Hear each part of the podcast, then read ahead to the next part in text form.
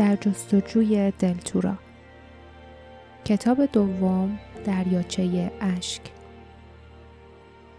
فصل پنجم وحشت.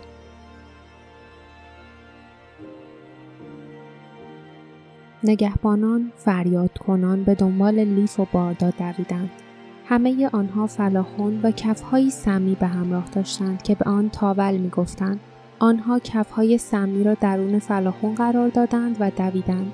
می‌دانستند که به محض اینکه هدفگیری کنند و تاولها به کسانی که جلوتر از آنها میدویدند برخورد کنند آنها از درد فریادی می‌کشند و درمانده روی زمین میافتند. لیف و باردا این موضوع را می‌دانستند و شاید مرد رالات هم این را می‌دانست. چون وقتی روی شانه باردا بالا و پایین میافتاد مایوسانه ناله می‌کرد.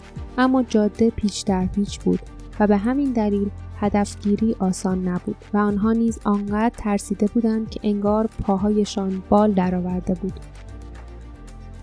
لیف می‌دانست که این وضع زیاد نمی‌تواند ادامه یابد و به نفس نفس افتاده بود. او که در اثر آزمایش سخت پل ضعیف شده بود قدرت لازم را نداشت که از دشمن جلو بزند. نگهبانان خاکستری می توانستند روزها و شبها بدون استراحت بدوند و می توانستند تومهشان را هر جا که پنهان شده بود او بکشند. کمی جلوتر لیف از پشت سر صدای افتادن چیزی و هم همه و فریادهای خشمگین مردانی را شنید که روی زمین می افتادند. با قدردانی حد زد که جاسمین از بالای درختان به دنبال آنها آمده است و شاخه های خشک را در جاده می اندازد و تعقیب کنندگان را معطل می کند. با خود فکر کرد جاسمین مراقب باش نظر تو رو ببینم. جاسمین بدون اینکه دیده شود همراه فیلی در مخفیگاهش ماند. نگهبانها اصلا نمی‌دانستند که سه نفر غریبه در محوطه بوده است و نه دوتا. اما رسم جاسمین این نبود که وقتی دوستی به درد سر میافتد او کاری نکند ناگهان لیف جاسمین را دید که با یک جهش و به سبکی درست مقابل او روی زمین فرود آمد او توجه نکرده بود که چقدر جاسمین به نگهبانها نزدیک بوده است. وقتی لیف و باردا به جاسمین رسیدند او با خوشحالی گفت راهشون رو بستم. پیچک های تیغدار دور شاخه های خشک پیچیدن و راهشون رو از شیش جا سد کردن. این کار باعث میشه سرعتشون کم بشه. چشمانش از رضایت می درخشید باردا قرقر کرد. را بیافتید. خشمشون فقط باعث میشه تا با سرعت بیشتری بدوان آنها سر پیچ پیچیدند و لیف با وحشت متوجه شد که راه مقابلشان چنان صاف و مستقیم است که حتی یک خمیدگی هم ندارد. راه همچون نیزه صاف بود و تا ابد ادامه داشت و در دوردست از نظر ناپدید می‌شد.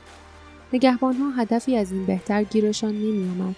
همسفران به محض اینکه به این محل رسیدند با آنکه از نگهبانها بسیار دور بودند توانستند دشمنشان را به وضوح ببینند. و همینطور تابلهایی را که به سمتشان پرتاب می‌شد. قلب لیف به شدت میتپید. او با ناامیدی دست و پنجه نرم می‌کرد. باردا آهسته گفت زود از جاده برید بیرون. تنها شانسمون همینه. و بلافاصله از جاده کنار رفت. این سو درختان کمتری رویده بود. با شاخه های شکننده و خزنده که به درد بالا رفتن نمی‌خورد. بین درختان نیز فرشی از علف گسترده شده بود و بوته های آلوچه وحشی در هر طرف به چشم می‌خورد. میوه های درشت و بنفش آنها میان برگ های سبز شاداب می درخشیدند.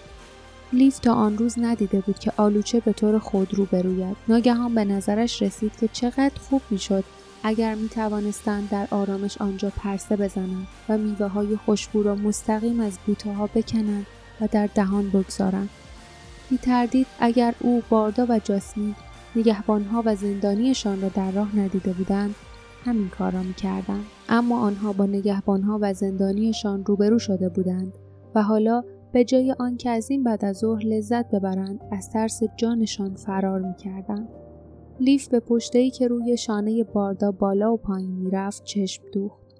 مرد رالات دیگر ناله نمی‌کرد و هیچ جنبشی در زیر شنل دیده نمی‌شد.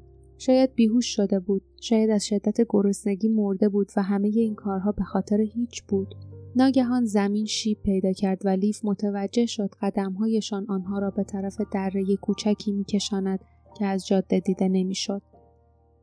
در اینجا بوته های آلوچه بزرگتر و انبوهتر بودند و هوا از بوی عطرشان انباشته شده بود. جاسمین همچنان که فکر می‌کرد بو کشید و با هیجان گفت اینجا بهترین جا واسه مخفی شدنه. بوی این میوه ها بوی ما رو میپوشونه. لیف به پشت سر نگاه کرد. علف هایی که زیر پایشان له شده بودند دوباره به بعض اول برمیگشتند. از راهی که آمده بودند ردی به جا نمانده بود. از وقتی جاده را ترک کرده بودند برای اولین بار نور امیدی به قلبش تابید. لیف به دنبال باردا و جاسمین به ته دره رفت. بعد همگی لای بوته هایی رفتند که ارتفاعشان تا بالای سرشان می رسید و به خوبی آنها را از نظر پنهان می کرد. در سکوت به میان سایبان سبز و کمنور خزیدند. زمین زیر پاهایشان مرتوب بود و از جایی صدای قلقل آب می شنیدند. آلوچه ها همچون فانوسی درخشان و ظریف از هر طرف آویخته بودند. آنها فقط چند دقیقه زیر پوشش بوته ها مانده بودند که جاسمین دستش را به اختار بالا برد و گفت صداشون رو میشنوم. نزدیک محلی که ما جاده رو ترک کردیم. لیف آرام پوز کرده بود و به دقت گوش می‌داد. آنچه را گوشهای تیز جاسمین شنیده بود شنید. صدای پاهایی که میدویدند. صدا بلندتر و بلندتر شد و بعد آهسته شد. اولین گروه نگهبانها به قسمت صاف رسیده بودند. لیف تصور کرد که سرگروه ها به جلو خیره شده و چیزی ندیدند. لحظه ای سکوت برقرار شد. با این فکر که آنها هوا را بو می‌کشند و با یکدیگر پچ پچ می‌کنند نفسش را حبس کرد. صدای خشن و بلندی به گوش رسید که می توانست صدای خنده یا ناسزا باشد و سپس با شادی و خیالی آسوده شنید که دستوری صادر شد و گروه نگهبانها متوقف شدند. چند لحظه بعد نگهبانها از همان راهی که آمده بودند برگشتند. لیف نفس گفت اونا تسلیم شدن. فکر می‌کنم ما ازشون جلو زدیم. باردا با ترش روی زیر لب گفت شایدم دام باشه. صدای قدم های نگهبان ها به تدریج محو شد و تا دقایقی طولانی که سه هم سفر بی حرکت ماندند چیزی این سکوت را برهم نزد. سرانجام با زمزمه جاسمین فیلی روی نزدیکترین درخت پرید و از تنه آن بالا رفت. چند لحظه بعد او برگشت و آرام جیر جیر کرد. جاسمین گفت همه چی رو به راهه. فیلی نمی‌تونه اونا رو ببینه. واقعا رفتم. و ایستاد و کش و قوسی به بدنش داد. لیف کنار او ایستاد و با آسودگی عضلات گرفتهاش را شل کرد. بعد از بوته آلوچه ای کند و به آن گاز زد و وقتی آب شیرین و خوشمزه آن میوه گلوی خشکش را خنک کرد آهی از سر لذت کشید. جاسمین به جلو اشاره کرد و گفت اونجا میوه های بهتری هست. باردا گفت قبل هر چیزی باید ببینیم اوضاع احوال این دوست من چطوره و شنل را کنار زد و مرد رالاد را در بغل گرفت. لیف آهسته پرسید مرده؟ باردا سرش را تکان داد و گفت نه بیهوش شده تعجبی هم نداره. رالادا مردم قوی هم. ولی هیچکی نمی‌تونه تا ابد در مقابل گرسنگی و خستگی و ترس مقاومت کنه. کی می‌دونه چه مدتیه که این دوستمون اسیر نگهبان هاست یا چه مسافتی رو با قل و زنجیر رو بدون غذا و استراحت راه رفته؟ لیف با کنجکاوی به مرد نگاه کرد و گفت تا حالا آدمی مثل اون ندیدم. علامتی که رو زمین کشید چی بود؟ باردا گفت نمی‌دونم. وقتی بیدار بشه می‌پرسم.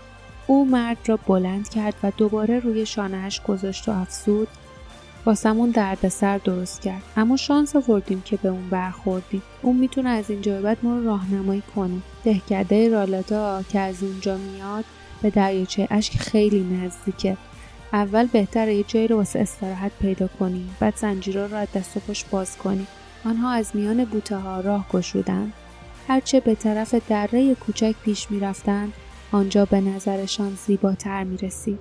خزه های نرم همچون فرشی سبز و زخیم زمین را پوشانده بود و گلهایی که سرخم کرده بودند دسته دسته در اطراف دیده می شدند. پروانه های رنگارنگ دور بوته های آلوچه پرواز می کردند و خورشید از میان برگ های لطیف درختان باریک نور طلایی خود را بر سر هر چیزی میتاباند. لیف هرگز منظری به آن زیبایی ندیده بود. از چهره باردا می توانست حدس بزند که او نیز همین عقیده را دارد. حتی جاسمین با مسرت به اطراف نگاه می‌کرد. آنها به محوطه کم درختی رسیدند و با خوشحالی روی خزه ها پهن شدند. باردا خنجر جاسمین را گرفت با آن قلاده چرمی محکم را از گردن مرد رالات باز کرد و قفلهای زنجیر را شکست.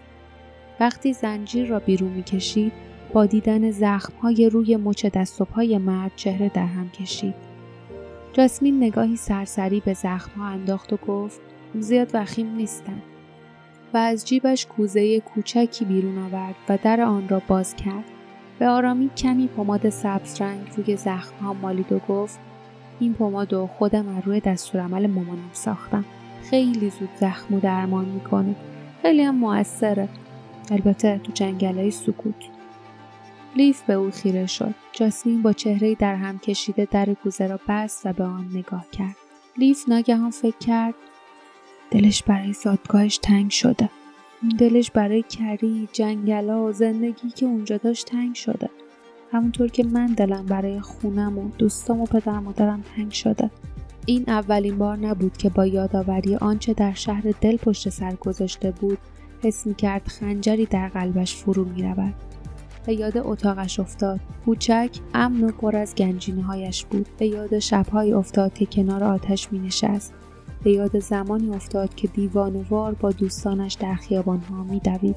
حتی به یاد آن وقتها افتاد که با پدرش در دکان آهنگری کار می‌کرد. یک باره دلش برای یک غذای خانگی داغ تنگ شد. دلش برای یک تخت گرم و نرم و صدای آرامش بخشی که به او شب بخیر بگوید تنگ شد. از جا پرید. از دست خودش عصبانی بود. چطور می‌توانست آنقدر ضعیف و بچه باشد؟ با صدای بلند گفت میرم این اطراف یه گشتی بزنم. یکم آلوچه برای خوردن و یکم هم چوب برای آتیش روشن کردن میارم او منتظر جواب باردا و جاسمین نشد. به طرف بیرون محوطه رفت و وارد شکافی بین درختان شد. بین بوته ها راه رفت و از شنلش به عنوان کیسه ای برای میوه هایی که میچید استفاده کرد. چوب خشک کم بود اما هرچه دید جمع کرد. وقتی شب از راه می‌رسد حتی یک آتش کوچک هم دلچسب است. به زمین چشم دوخت تا به راهش ادامه داد. سرانجام پایش به تکه چوب صافی خورد که خیلی بزرگتر از چوبهای آن اطراف بود. چوب نم داشت و روی آن خزه بسته بود. اما لیف می‌دانست که وقتی آتش خوب بگیرد و شعله ور شود این چوب خیلی زود خشک می شود. با خوشحالی آن را از زمین برداشت و وقتی راست شد نگاهی به دور و برش انداخت تا ببیند کجاست و همان وقت بود که چیز عجیبی دید. درست پیش رویش یک علامت بود. کهنه، شکسته و خرد شده اما معلوم بود که با دستهای انسانی ساخته شده بود.